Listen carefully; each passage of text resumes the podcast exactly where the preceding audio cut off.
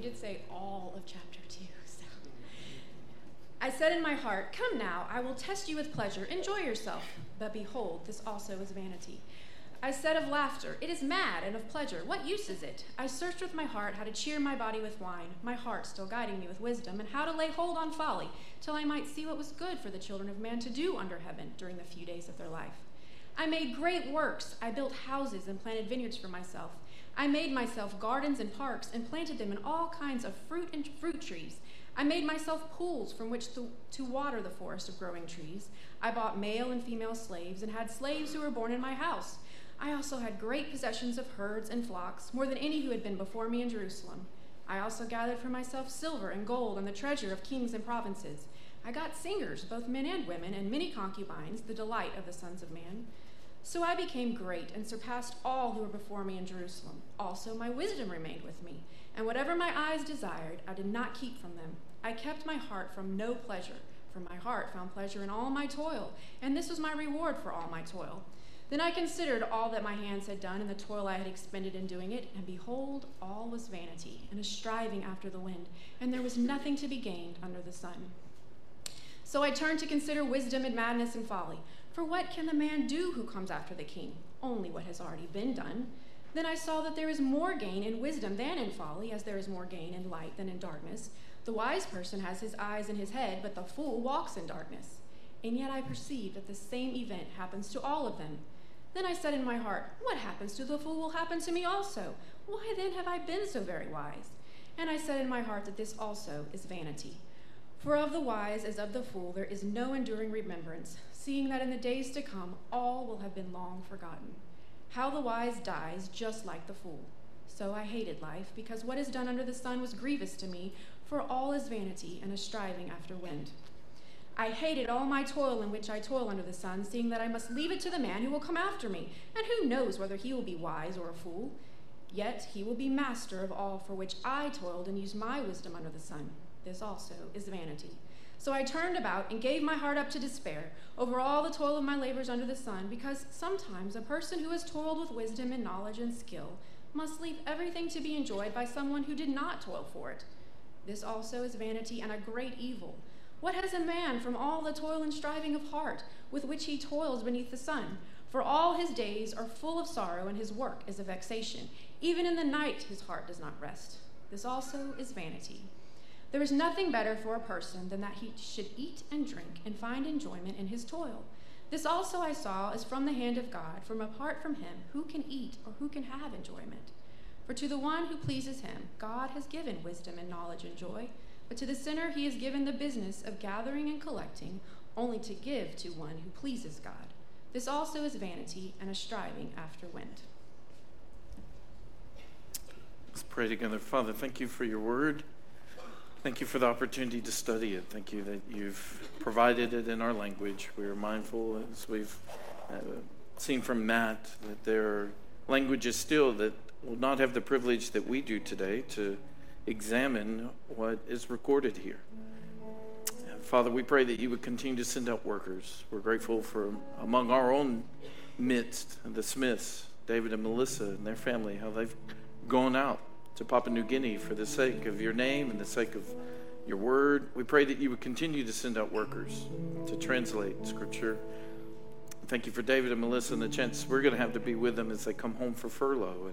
And I pray it would be a time of rest and refreshing in the gospel for them and for you to meet every need uh, that they have and show us ways that we can come alongside to do that as well. Father, I pray as your word goes forth, uh, as we prayed in our elder room, we pray for Calvary today as Chris and Celeste George are in China adopting their little baby. And Father, I pray that you would allow for that procedure to go well, that there would be no complications, and you would allow for the bonding to go well with that little boy, with the DeGeorge family. And so, for those who will stand and preach at Calvary for the next few weeks, Father, would you grant your spirit to empower the preaching of your word? Would you grant a hearing of your word? And would you do so all across our city today? That every time your word is opened, that you would open up eyes and ears to see Jesus, to see how Jesus alone meets our deepest needs, to see the substitutes that we sometimes go to to see why they fail and why they can't do what they were never created to do. And in some ways, what they've been corrupted by the devil to appear to do. Christ and Christ alone satisfies. May that be the full convincing of our heart and mind. May that be evident in how we live. We pray that you would use Ecclesiastes not just to inform us, but to transform us, so that we will not be those who are trying to find significance or lasting satisfaction in pleasures that are fleeting. That we would not be trying to find lasting satisfaction in work, a legacy, but you would show us that how all is given from you, and then we can use these other things in their proper place and time. I'm sorry when we make the chief end of our life our own pleasure, the chief end of our life our own glory. Pray you would use this word today to remind us that we have been created above all for your glory and to enjoy you forever. So we pray now for the grace and your Spirit's empowering to do so, even in this word. In Jesus' name we pray. Amen. We've been walking through uh, the book of Ecclesiastes. Well, we, we started it uh, several weeks ago. We started with chapter 1, and the summary statement, if you're new to the book of Ecclesiastes, is really found in chapter 1, verse 2. Vanity of vanities, says the preacher, vanity of vanities, all is vanity. Or meaningless, meaningless, all is meaningless, or vapor, vapor, all is a vapor, breath, breath, all is a breath, that it it's, uh, there is no meaning that's here in the, in the question in verse 3 says, What does man gain by all the toil at which he toils under the sun? And when we looked at that first chapter, our main understanding was that without Jesus, everything is meaningless. Without Jesus, everything is meaningless. And that's what the preacher, as he's called in this text, this is what he's going to show. He's going to now give some specific examples of things that are meaningless. Our second week in Ecclesiastes, Matthew preached that text. And it started with wisdom in chapter 1, verse 12. I, the preacher, have been king over Israel to Jerusalem, and I applied my heart to seek and to search out by wisdom all that is done under heaven. So, as we think about meaningless, we don't often think about wisdom as being meaningless. As a matter of fact, in the text that Summer read so well for us in chapter 2, beginning in verse 12 in our text, Matthew covered these as well because they're related uh, to that first section of wisdom. He says, I turned to consider wisdom. And then ultimately, verse 13, I saw that there is more gain in wisdom than in folly, as there is more gain in light than in darkness. He says, So there is benefit to wisdom, but the problem is the wise and the fool both die. They both die. And so wisdom will not ultimately save us, and wisdom cannot ultimately satisfy us. And so, what he'll do all the way through chapter 12, he's going to take all of these different pursuits that we have. Today, we will consider the pursuit of just pleasure and the pursuit of work, using these two as means uh, to find significance, to find lasting value. And he's going to show us why it's not found in these either. It's not found in wisdom, it's not found in pleasure, it's not found in work, all ultimately answering his, his main text here uh, that vanity, vanities, everything that could be gained under the sun, it's all meaningless without Jesus. Ultimately, that we see. At the top of your notes, I'd love you to write this sentence for me. Uh, for me to be happy, comma, I need blank. And fill in that blank. So at the top of your notes, if you've got a pen or you're typing on your phone or you're just those that are like, I need no pen or phone, I'm making mental notes, brother. Whatever you whatever you have. For me to be happy, comma, I need blank. And and what would you put in that blank? What what is it that you feel that you need uh, to be happy? And I hope you don't write Jesus just because we're in church just because we're in in the service. I hope you're not writing Jesus. I also hope you don't write Jesus if it didn't practically play out that way in your life. If you lived as if this week Jesus wasn't what you needed to be happy, and there was something else you pursued, maybe a new possession or a, a new achievement, a new recognition or accolade. Think to yourself, if I could just have blank, I'd be I'd be happy. And the real answer is Jesus. That that is the right answer. But and, and if that were the case, you know, I, we would be some of the most joyful people in our city and state. But here's what I'm afraid of. I'm afraid Jesus isn't our answer.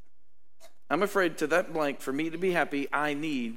I'm fearful that many of us don't write Jesus, and that's many of us who are in the church that we don't write Jesus there to fill in the blank. Or if I could just have more of Jesus, I'd be happy. That I, I don't think Jesus is there. I mean, I have competing candidates in my own my own heart. As we finish the school year, there are oftentimes I say, if I just wouldn't have to set my alarm to get kids ready for school, I'd be so happy. If I could just get a little more sleep, I'd be happy. Or if I could have a little more time at the lake. I was talking with Scott Davis. We love Granddaddy has a, has a boat, and we love to take the kids and be out there. If I could just have more time on the water, man, I'd be happy, right? Or if I could have more time that was my schedule rather than having four children who are in activities. I got to be honest, I might have prayed for some baseball games to be rained out last week, and they weren't. So uh, the Lord, I, I, I guess He just said no in that. Here's one if I could be physically fit while still eating whatever I want, not exercising at all, I'd be happy. I'd be the happiest man in the world. That's my favorite program. Eat what you want, don't exercise at all it leads to this. So maybe it's for you, it's something else. Maybe it's a new iPhone or a new car, new house, new job, new whatever. Uh, another has said, all of us subscribe to the philosophy that what will ultimately satisfy us is more of what we already have, or acquiring something maybe we do not. But what's interesting is we have more of almost everything today. You understand that even compared to, to Solomon, who we're going to see in a moment, he had the best of everything. That bro didn't have air conditioning in his house. Took him 10 years to build his house. He didn't have air conditioning, he didn't have a heater, he, he didn't even have indoor plumbing, right? So there are things that you have that are greater than Solomon. We have more, many of us as Americans have more than most people who've ever lived in the world. And yet, we have more of almost everything except happiness. Except happiness. We, we can't seem to grasp it. For most of us, there's a time we actually even prayed for God to grant what we have now and have taken for granted. I began praying for my future spouse in seventh grade and married Tara when I was 26. And that's a long time to pray.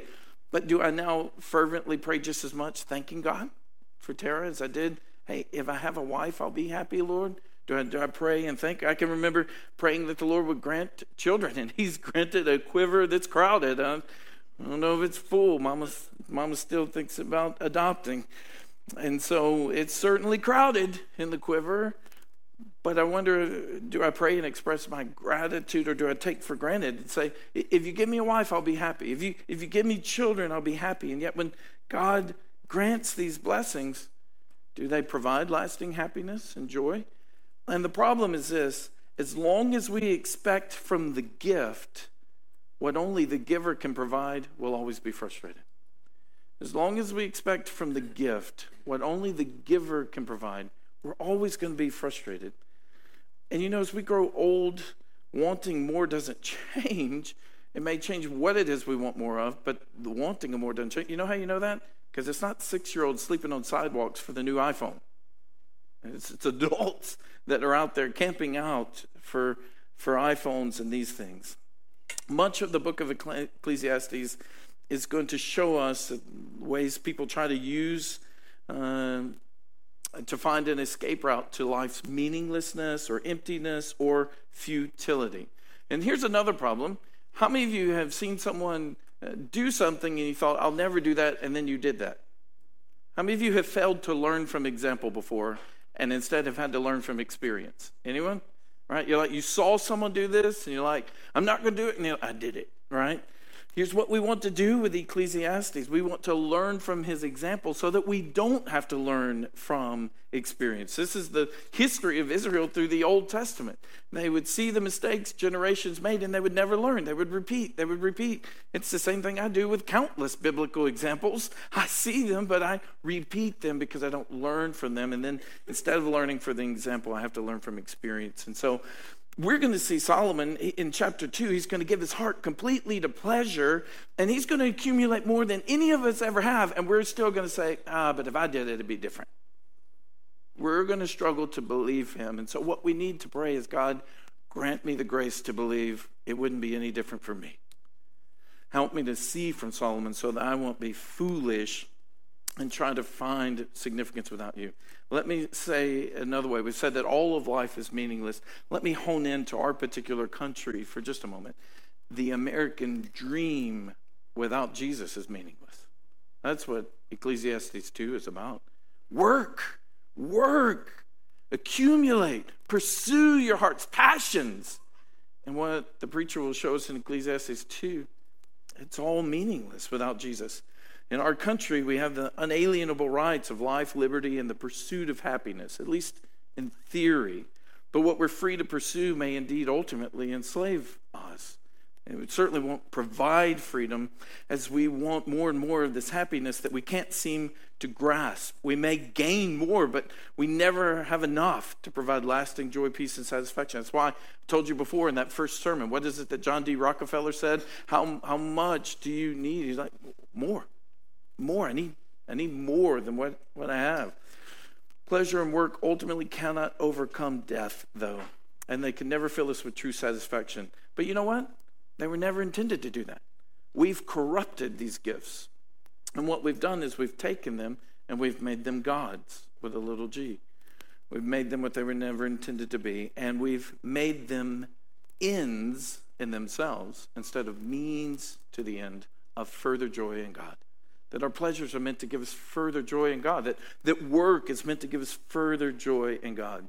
So if we put our passage in the sentence, I've done it at the top of your notes there, if we allowed our hearts to pursue every avenue of pleasure and every advantage from work, we would find that lasting gain is received, it's not achieved, and it's not based on our striving, but God's giving. So even if we did what Solomon did here, we give our heart to every pleasure and we work as hard as we can, you're ultimately going to find that what you're seeking, you can't accumulate, you have to accept from God.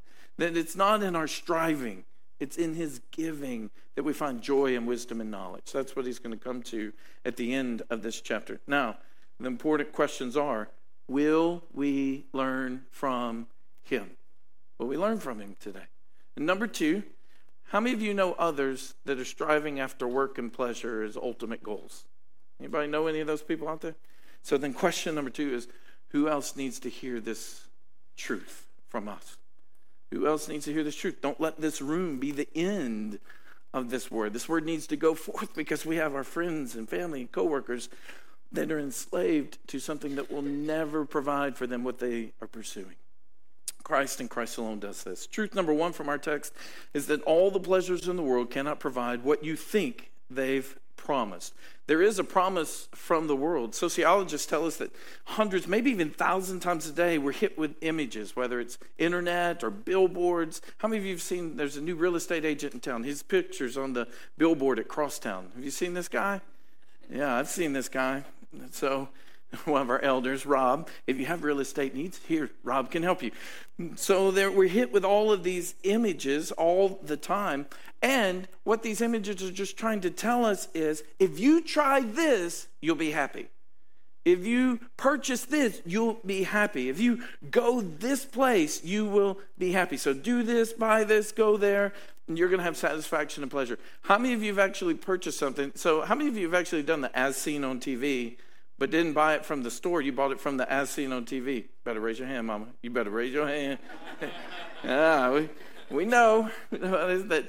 And, and so we've, we've heard them, right? And then we purchase it only to find it doesn't last. There's not joy. How many of you have bought your children maybe a present to find that the box was more intriguing to them than what came in the box? Anybody? I suggested one year that we just give boxes, you know? Lala was like, no, you know, anyways. Yeah, she does. She played with the box. See? Play with the box. See, Lala's giving testimony this morning. All right, so here's the problem though. When we buy in and we do it, the message then comes from the world, well, you just didn't do it right, or if you try this one, you need one more. There's always one more that gets us there. So here's his quest. He says in, in verse 1 I said in my heart, Come now, I will test you with pleasure, enjoy yourself. Well, why would he do that? Well, look at where he left off. Look at the verses right before this. He says in verse 17 in the previous chapter, I applied my heart to know wisdom and to know madness and folly. I perceived this also is but a striving after wind. For much wisdom and much vexation, and he who increases knowledge increases sorrow. So, for in much wisdom is much vexation, and he who increases knowledge increases sorrow. So, in his pursuit of trying to find significance, he said, I gave wisdom a try, but man, it was vexing. I am totally vexed. He said, and there was a lot of sorrow and all that. He said, so I'll tell you what, let's just have some fun, right? He sounds like a lot of our students who are graduating in May and will head to college in the fall, and they'll be like, class? What class? I had music appreciation at 7:30 this morning. Mm, that was my roommate at LSU. He did not ever appreciate that music appreciation class at 7:30. He also then had the opportunity to return home at the end of the semester and not be my roommate anymore. And so his quest is I'm going to give my heart to pleasure. After wisdom didn't do it and it was just all sorrow, let's just have some fun. Let's see what the world has out there to have some fun. And so he chose to make his own personal happiness his chief end in life. All right, pop quiz, especially for our children. What is the chief end of man? There it is. Arabella, thank you. To glorify God by enjoying him forever. The chief end of our life is to glorify God by enjoying him forever. What he says is pleasure, enjoy yourself. This is what, and this is what he makes his sole purpose. I'm not going to lie, this is a temptation for all of us. This is a, temptation. I'm not even doing an academic research, right? That we have uh, a temptation to live for ourselves rather than to live for God. To say to our hearts, just, just go after what you want. So his process, look at verse 10 of chapter 2. He says, Whatever my eyes desired, I didn't keep from them. I kept my heart from no pleasure for my heart found pleasure in all my toil. This is my reward for my toil. So he says, Whatever I saw and I wanted, I went after. This is like when I walk in the convenience store and say, I'm getting the Mountain Dew and the honey bun today, buddy, right? This is where you're like, Don't hold back, right? You pass the banana, you're like, Mm-mm. So you look and he says, I didn't hold anything back. And he said, I didn't because he said, I deserve this. This is the reward for my work. I deserve this pleasure. And how many of us feel like him? I've I've earned this. I'm owed this. We're always in trouble when we think God owes us anything. We're always in trouble. But he says, it was the receipt of my work. I, I didn't hold anything back. Whatever I saw, I did. And then, so he tells you what he's going to do in verse 1. And then the, the, the, second half of verse 1, he says, But behold, he's going to say that word to say, Hey, look at this. He says, This also was vanity. Man, the bro didn't even give you a spoiler alert, right? It was his end of his study, and he didn't even let you know. He said, Here it is. I, I gave my heart to this, but it didn't provide. And his conclusion is reached not because he failed to find pleasure, that's what you're going to see, but because he found it and found it wanting. So it's not that he didn't find it, he found all that any of us could ever have. It is from the fullness of his own realness of pleasure he says it failed to give meaning to my life. So again, the American dream is meaningless without Jesus because you cannot quench the thirst of life just by drinking pleasure. You can't do it. We're not made that way. That chair that you're sitting in, for instance, would it make a good umbrella? No, it might help a little bit, but man, it'd be awkward trying to walk around the parking lot with it. Would it make a good football? For the medical community, yes, it would because we'd all be jabbed in the face with the, the legs of the chair. It, it wouldn't make a great football, but there would be uh, problems that come with You know what? Because it's meant to be a chair.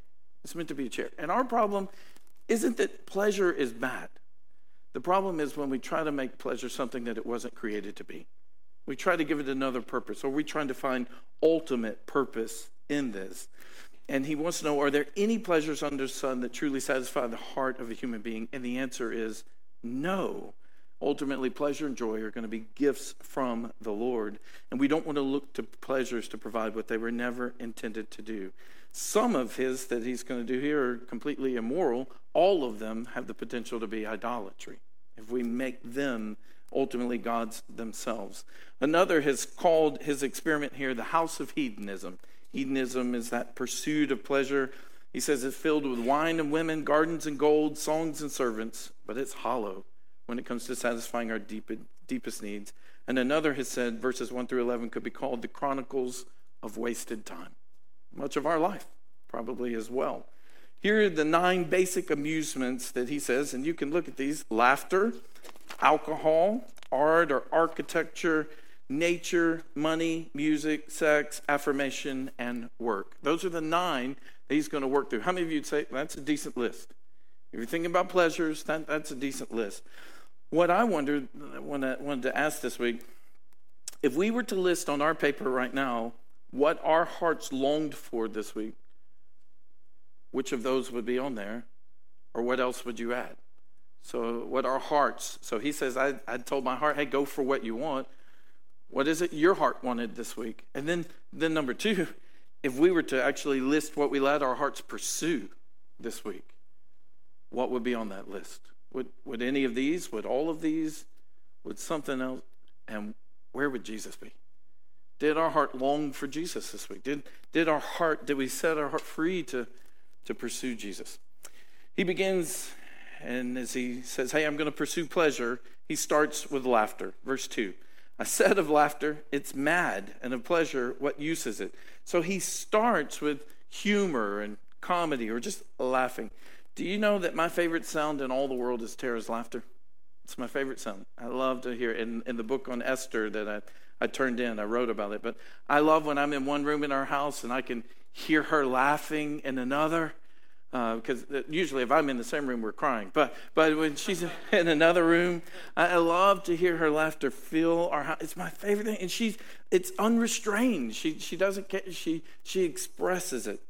I love sitcoms. If given the choice of what I'm going to watch on TV, I want a comedy because I don't want to deal with drama. I want to escape. I want to I want to laugh and. And uh, so sometimes she doesn't appreciate all the things that I find stupid and funny, you know, but they're they're funny, you know. But eventually, you can only watch The Office so many times on Netflix, right? There are no new episodes. It's, it's, it's done, and those people actually aren't real no matter how much time you've given to them. At the end, the laughter ultimately comes to an end. And he will say in the next chapter, there's a time to laugh, but there's also a time to weep. And in the end, laughter can't do what we may hope it would do. It, it, cannot fully satisfy us. It certainly cannot rescue us from death. How many people have perished laughing in the face of Christ, only to find they weren't laughing on the other side of that. And that's nothing to laugh about at all. Alcohol. He says in verse 3 I, I searched my, with my heart how to cheer my body with wine my heart still guiding me with wisdom, and how to lay hold of folly till I might see what was good for the children of man to do under heaven during the few days of their life. Uh, added alcohol, you could add drugs. Obviously, we're in a, a time where much is said about the opioid crisis, and it's a really big deal. And we should be really concerned, and we should really strive to come alongside any that are struggling with any form of addiction the question here is does he get drunk or does he not get drunk? Because he says look I, I, applied it to wine but he said my, my wisdom is still with me. The result doesn't matter either way. The result was it didn't supply ultimate satisfaction. So even if it was just enjoyed with his meal or whether it was totally embraced it still didn't provide lasting satisfaction. Our problem comes in two ways that we abuse alcohol escape or excess. When we want to escape the problems people run to escape it, only to find that those problems are there once the alcohol is faded, or even excess. I don't know of any good decisions that have actually been made by anyone who was intoxicated. Do you?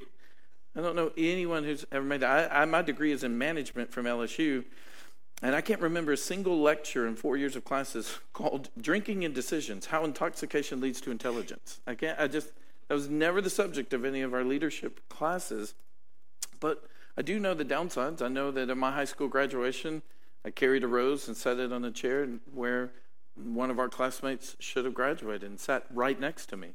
But two weeks before we were to graduate, she was killed a block from our school by a drunk driver at two in the afternoon. Two in the afternoon, he ran the stop sign and plowed her on her way home from school. And so I do know that there's no joy found in that. There's only emptiness.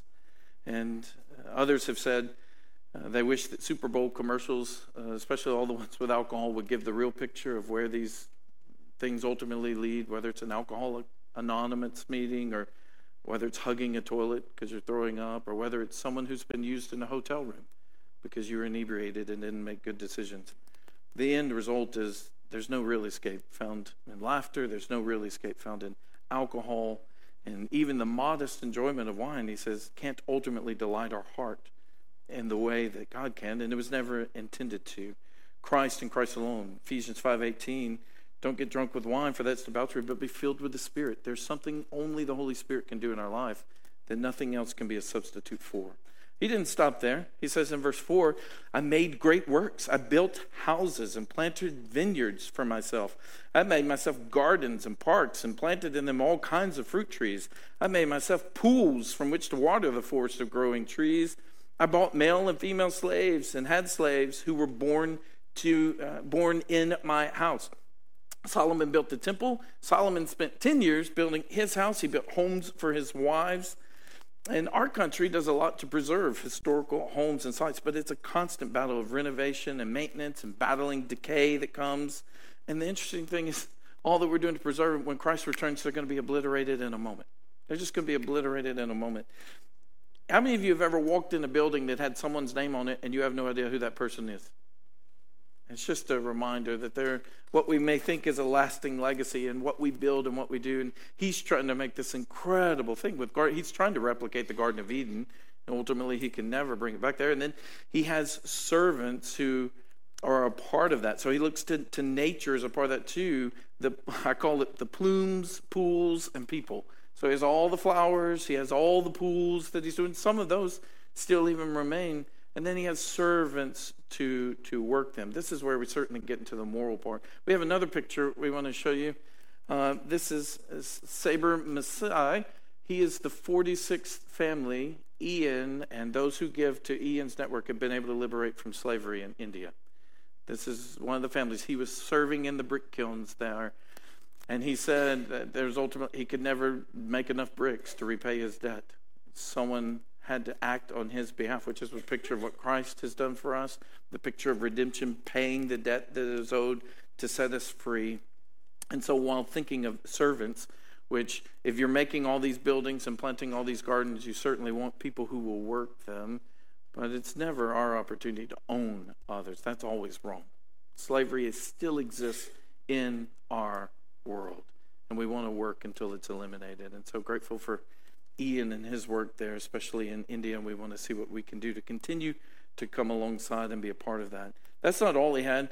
He, he says in the rest of chapter 7 I also had great possessions of herds and flocks. Watch this more than any who had been before me in Jerusalem.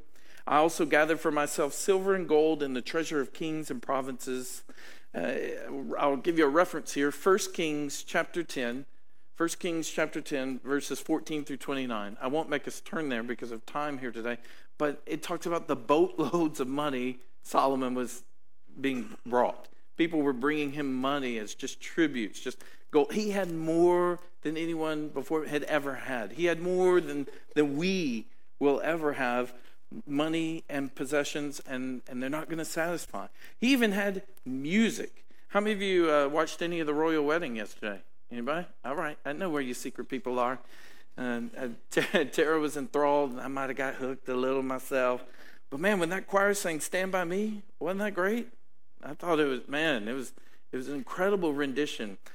And what they had, Solomon actually had. He says, "I got singers, both men and women." Why is that significant? Because you saw the picture yesterday. If you saw the royal wedding, there was the choir that was all male.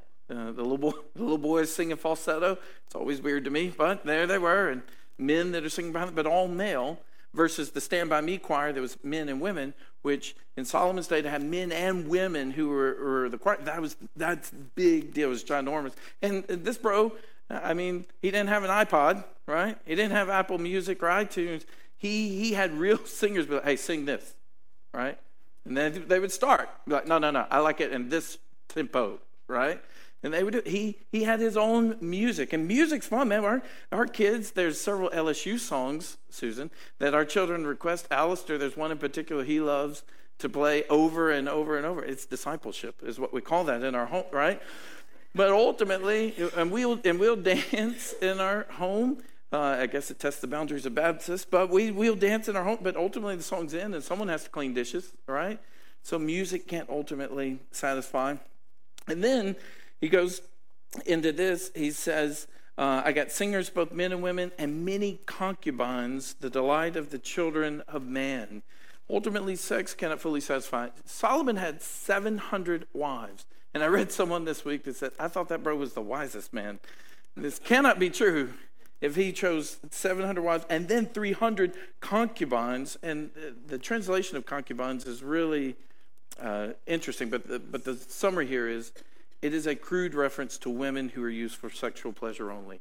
They were for his gratification. They were not for his for their good. It was only for his gratification, not for their good. And we might look at this and say, "Man, there's no way." But through the internet and through our own minds, I bet some of us have had multiple lovers ourselves. And the question is have your fantasies brought satisfaction or shame? They brought lasting joy. Our world would say that we need to remove the biblical picture of one man and one woman and just let sexuality be free to be what it is. But don't we already know, haven't we already seen, even in the Bible, it never leads to freedom? Freedom is never found outside of God's good wisdom and God's good parameters. Freedom is found inside that. Maybe on my beard. Is that better? There we go. Sorry, beard. Need a beard, Mike. So, uh, freedom, I want to repeat it. Freedom is not found outside of God's good boundaries, it's found in it. That's where freedom in life is. And so Solomon says, Man, I had all these concubines, but still not lasting satisfaction. But even uh, intimacy, when it is properly experienced between a man and wife, it still doesn't provide lasting joy or full satisfaction. It wasn't intended to, it wasn't made to do that. He then says in verse 9, I became great and surpassed all who were before me in Jerusalem. I was better than all y'all. This is what he says. And then he goes on in just 11, then I considered all that my hands had done and the toil. We'll, we'll pick up work in just one, one moment. But his conclusion after all of that, how many of would say that's a pretty decent experiment at pleasure? Those are some good options. If you're going to see, hey, if it can be found, if meaning in life can be found in pleasure, these were certainly some good options. But he's already told you, behold, it was vanity. He says that in verse 1. And then look at what he says in verse 11 I considered all that my hands had done and the toil that I had expended in doing and behold, all was vanity and a striving after wind, and there was nothing to be gained under the sun. He had the most success the best houses, the most possessions, the richest lifestyle, the most sophistication, finest wines, most incredible parties and feasts, the greenest lawns, the best servants, more money than we could possibly imagine, military fame, popularity, endless entertainment, and as much sexual pleasure as anyone could ever indulge in. And here's what he says it was all empty. Remember where I started. You're going to be tempted not to believe him. You're going to be tempted to think, well, it'd be different if I had this or that. Please beg God for the grace to believe. It would not be different. Solomon's trying to say, I've had more than you've ever had. I've experienced more than you ever will. And at the end of all that, there was nothing. There was nothing lasting. He outdid it all. He played out every one of his fantasies in real life, and none of them fulfilled. But we think, man, if I could just have more. Or we live in a generation that says, hey, do this. Pursue what your heart says. Listen to your heart. Jeremiah says, above all, our heart is wicked. We want to listen to the word. We don't want to listen to our, our heart. And when our heart conflicts with the word, we want to listen to the word. And so our, there's this cry of, hey, indulge all of this. But pleasure can be a good thing, but when it's turned into a little God, a little g, it becomes an enslaving thing. You'll also see he uses these phrases all the time I made, I built, I made for myself, I made myself, I bought, I bought for me, for myself. Is there a theme that you pick up there? Certainly uh, aiming at himself, and as another has said, putting self first fails to satisfy self and fails to give pleasure, especially when we, how can I take and consume rather than how can I give and serve? That's always going to be a problem. Putting self first always will fail to satisfy and pleasure never provides what it promises in this way. When all you've ever wanted isn't enough, is what we could call this. When, when all you've ever wanted isn't enough. And just think about the cost. Some people pursue these things, and Solomon, there, there may not have been cost of his family, but how many of you know people who pursued these things and it cost them their family? It cost them their job. It cost them uh, relationships that they had. And so the fundamental problem here is when we seek pleasure as a substitute for God rather than seeking ultimate pleasure in God. Psalm 16:11 In your presence is fullness of joy at your right hand are pleasures evermore. But you know what people hate? People hate the message. But what, what does the Bible say? Jesus says, if anyone would come after me, he has to what? Deny himself, take up his cross, and do what? Yeah, that's on the billboard, right? Put that on the Super Bowl commercial. Deny self, take up cross, follow Jesus, and you'll find more joy than you ever have, right? And when the world looks at us, they're like, that seems crazy. I think the problem is uh, what they failed to see is us doing that fully and our failure to fully trust Jesus, that there really is more joy in this path. that if we would deny self and pursue Him, we would find more joy and pleasure than if we just embraced self and engaged it in the pursuit of all these things. And Solomon is trying to show you that the end of the American dream in itself, without Jesus, is just meaningless. We think we want more and more, but but the question is, there not more. So, a couple questions for us. What does our pursuit of pleasure say about us? Just think about you and think about this past week. What does your pursuit of pleasure say about you? Is our pursuit of pleasure an alternative to the pleasures of God? Or does it flow out of contentment in God and we're able to use pleasures in their proper perspective? Did we pursue pleasures this week only for escape or entertainment, or do we use it for expanse, for more praise and gratitude in God? Are we using each pleasure to expand our joy in Him, or are we making pleasure ends in itself? So they were never provide they were never created to do that, and they will not provide what the world says that they will. Truth number two: no matter how hard we work, one day everything we own will be owned by others. Isn't that good? That car you're driving, one day, however you got here today, one day someone else will drive it or it'll just be sitting, rusting, or it'll be in a million parts, right? Yay! So, no matter how hard we work, here's the three D's: death, distribution, despair. That's what he gets to in these in these verses in 18 through 23. I'm skipping 12 through 17 because Matthew did a great job covering those uh, a few weeks ago. In 18 to 23, death, distribution, despair. Here's the truths that you'll see even if you acquired all your heart desired, you can't keep it forever because death comes to all. That's what he was getting at with the fool and the wise. He says, We all die. And then he just says in verse 18, I hate work. How many of you feel the same way?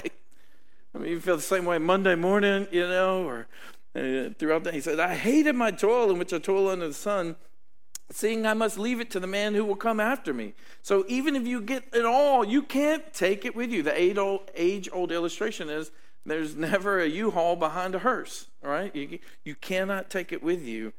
And then his point here is, and then when you leave it, you don't know if the people who are going to get it are going to be wise or they're going to be fools. And he's really frustrated by that. He says, You could have worked really hard for this, and then they're dumb when they get all this. He goes on to say in verse 19, Who knows whether he'll be wise or a fool? We know that Rehoboam, who followed Solomon, was a fool he lost 10 twelfths of the tribes of Israel because of his disobedience and because of Solomon's own decisions. And so Solomon himself could be a picture of this that the one who comes behind, behind you is not uh, trustworthy with what you have left there. I read this week about a billionaire who's broke. She got divorced from her husband, and, and her settlement was $2.5 billion. Now, how many of you think you could survive a couple years on that? All right? And there's some interesting things. She's had tons of uh, plastic surgery to make her face look like a cat, like to have cat features. She's called Catwoman. That's what actually intrigues me. I, I, I was like, who's Catwoman? You know, I read this article that Catwoman is broke. I thought it was one of the movie stars from one of the movies. No, it's not. It's a lady who had two and a half billion dollars and spent it on things like making her face look like a cat. That's a good example of what Solomon's talking about, everybody. Some bro accumulated billions of dollars, and she's like, I want to look like Tom from Tom and Jerry. there it is, right? It's no guarantee. How many people do you think invested their money into Harvard only to see Harvard working against the things of God from what it was founded on? Right? You don't know when we put our trust in institutions or these things. The bottom line of what he's going to say is hey, if you get all you have, you're still going to leave it to somebody. And then they may be really dumb with it anyway, then they may be foolish with it. And so what he's going to say is apart from God, we should despair because work has no significance, work has no meaning. But as we know from 1 Corinthians 15 58, because Jesus is alive, our work isn't in vain. The, the other aspect he just says is work is full of toil and striving. How many of you found work to be hard at times? You see, before the fall, work was good. The work was always intended to be good, but the fall, Adam and Eve's rebellion, made work hard. It made it cursed. It made it difficult. And so he says in our text here, uh, verse 22, what has a man from all the toil and striving of heart with which he toils beneath the sun? For all his days are full of sorrow, and his work is a vexation. Put that on the promotion when you're hiring new employees, all right? Come work with us. You'll be full of sorrow and vexation. It'll be toil and striving. Join our happiness, all right? See how that goes on monster.com or whatever your recruiting site is. And there's the frustration of how many of you each week do things that you did the last week at your job? You, you repeat them over and over. And maybe there's certain things that are different, but for the most part, you're doing it over and over and over. How many of you have coworkers that are lazy or incompetent, and that can be frustrating at times? Right? I won't make you raise your hands, but uh, they may you may work with them. I don't want to start a fight today, but can be frustrating. Or how many of you have times work has kept you from your family, things that that you want to be with family, or maybe there have been situations at work where your boss wanted you to cut some corners and be unethical. Man, that's vexing. That's frustrating. And so another has said, work is too much strain without much gain. And and then it's so much to the point, this bro can't even get a good night's rest. Look at verse 23. For all his days are full of sorrow, and his work is a vexation. Even in the night, his heart does not rest. He's like, man, I got to do this. I got to, I got to go there. I, I, he can't even rest. And I put the quote there from uh, Philip Ryken for you. It just says, if we try to find significance in our work, it will only end in disappointment. If you make work your life, it will leave you empty. And so his question, he begins with this thesis it's all meaningless. He says, Well, let me give you a couple examples. And he started a few weeks ago, we saw wisdom. Wisdom can't provide ultimate joy and satisfaction. Pleasure. All of these things cannot provide lasting joy and satisfaction. Even work itself, which it's good and right for us to do, cannot provide work and satisfaction. You can be a hedonist who engages with all the concubines, or you can be fully moral and you're still going to get the same result. They will not provide what only God can provide, which gets us to our last truth. He makes a transition in verse 24, and this is what he says in the final three verses. There's nothing better for a person than that he should eat and drink and find enjoyment in his toil. Uh, don't you find that ironic after he's saying, like, it's all vanity, right? And he says, there's nothing better than this, right? But here's his point. This also I saw is from the hand of God. For apart from him, who can eat or who can have enjoyment? For to the one who pleases him, God has given wisdom and knowledge and joy. But to the sinner, he's given the busyness of gathering and collecting, only to give to the one who pleases God. This also is vanity and a striving after the wind. That third truth on your notes there is that ultimately what we seek from the world can ultimately be supplied from God. That's what he comes to. He's going to flesh this out even more in chapter 12, but he gives you a sneak peek. This is actually the first positive thing he says about God. And he's saying, apart from him, you're not going to have joy. He says, Where do they come from? Look at the language he used that I saw this is from the hand of God. He says, For to one who pleases him, God has given wisdom and knowledge and joy. So it's not our striving, but God's giving. We cannot achieve lasting joy, but we can accept it from Him. And so God grants our joy in eating, drinking, and working. It doesn't come from having the right employer. It doesn't come from having the right employee. It doesn't come from being in the right profession. It doesn't come from making a lot of money. Joy in the work comes from God. It comes from God. It's a gift of His. God gives the gift of our ability to enjoy labor in this life. He gives wisdom and knowledge and joy. James will write, years after Solomon, James will say, every good and every perfect gift is from where? Above coming down from the Father of lights, with whom there's no variation or shadow due to change. 1 Timothy 6, God who richly provides us with everything to enjoy. 1 Timothy 4, for everything created by God is good, and nothing is to be rejected if it's received with thanksgiving, for it's made holy by the word of God and prayer. When we are satisfied in God, the pleasures that didn't satisfy us can be used to further our joy in Him.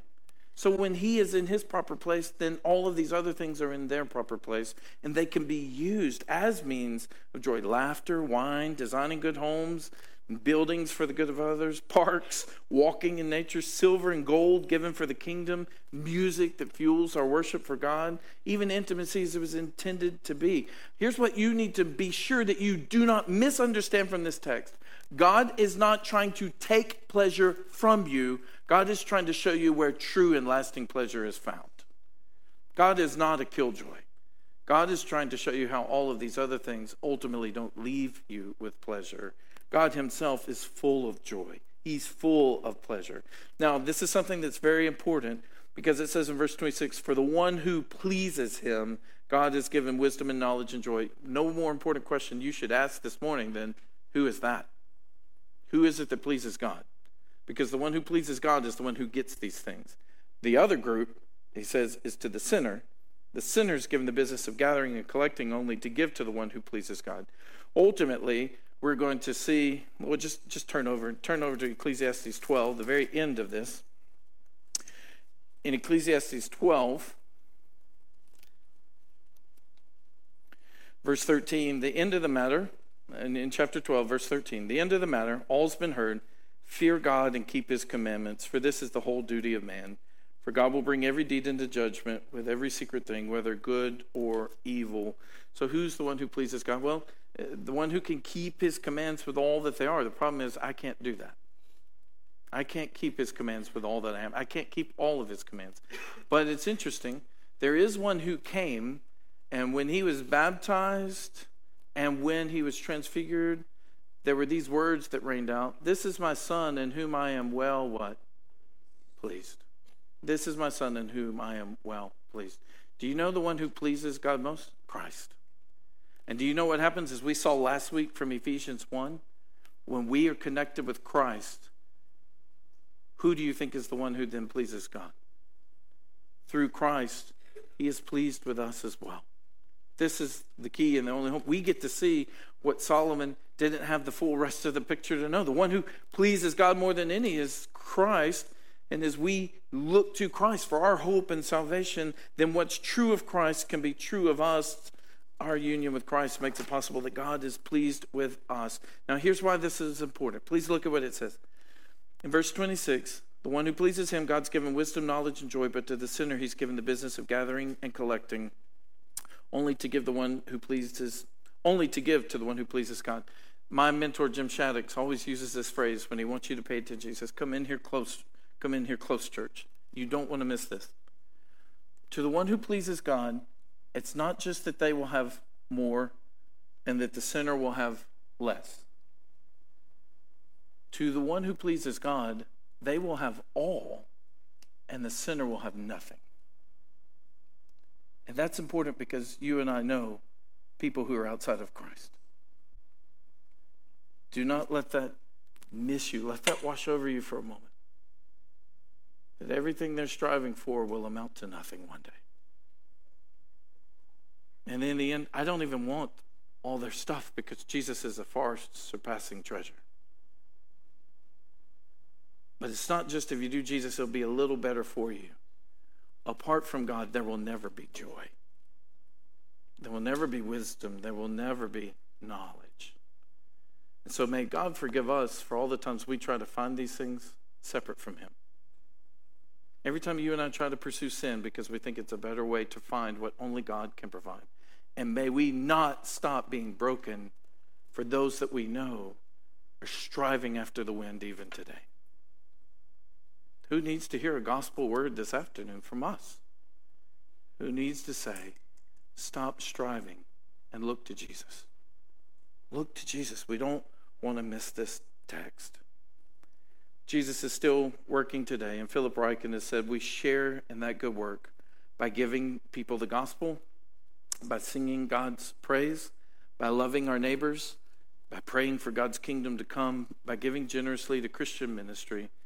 We also share in that good work by doing our own ordinary daily task in a way that gives glory to God. Here's what Luther said The entire world should be full of service to God, not only the churches, but the home, the kitchen, the cellar, the workshop, the field. Wherever we are, we're working not to achieve, but because Christ has achieved. And we work in the joy that's already been given. And through that, expands our joy further in the Lord. George Beverly Shea used to always sing, I'd rather have Jesus than silver or what? Do you know? Gold. I'd rather be his than have riches untold. I'd rather have Jesus than houses or lands. I'd rather be led by his nail pierced hands than to be the king of a vast domain and be held in sin's dread sway. I'd rather have Jesus than anything this world affords today. Remember where we started this sermon? If I just had this, I would make I would be happy. I hope the answer is Jesus.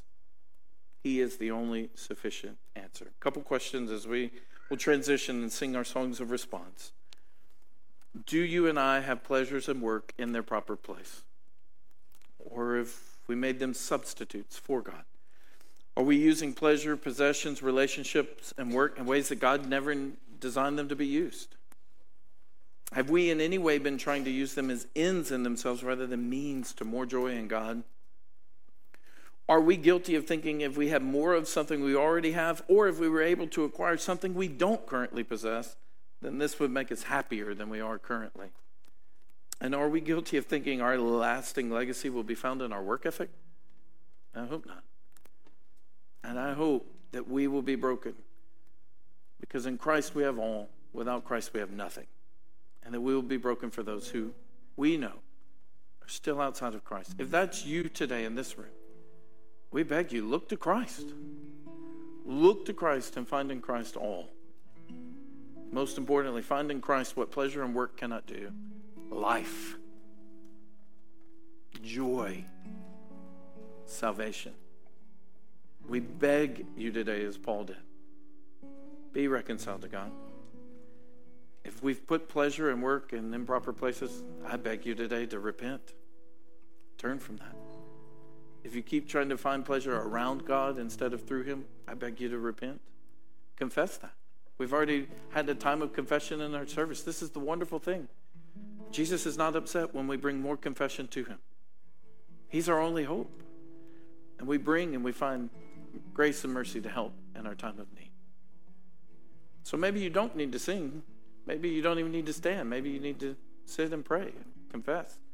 Maybe you need to intercede. Maybe you know someone who's striving, striving, striving, and they need the gospel word this afternoon. You don't even need to go to lunch with your family. You need to go have a conversation. Say, stop striving.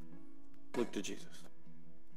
However, the Spirit guides you through His word, our prayers that you won't be informed but transformed by that. Father, thank you for your word. Thank you for rescuing us from our own pursuits that will never provide what they promise. Everything without you is meaningless. American dream without you is meaningless. Thank you for Solomon. I pray that we would not look at that and think, well, we would do something different and it would provide a different result. Please, God, grant the grace to believe there is no different result. So help us to learn from this and to turn to you who grants joy, who grants wisdom, who grants knowledge, who grants food, it says. That's why in a few minutes, when we gather over our offering, we acknowledge every week all that we have comes from you. Our jobs, our skills, our abilities, our families, every provision, they come from you. Please help us to stop seeking from the world what only you can supply. Please help us to stop trying to leave a legacy of just work ethic separate from you. Help us to put uh, work and pleasures in their proper places as a means of furthering our joy in you, as a means of furthering the gospel, but never as ends in themselves. I'm sorry when we have often we have often said to our hearts, just pursue whatever pleasure you want. Please forgive us for foolishly thinking.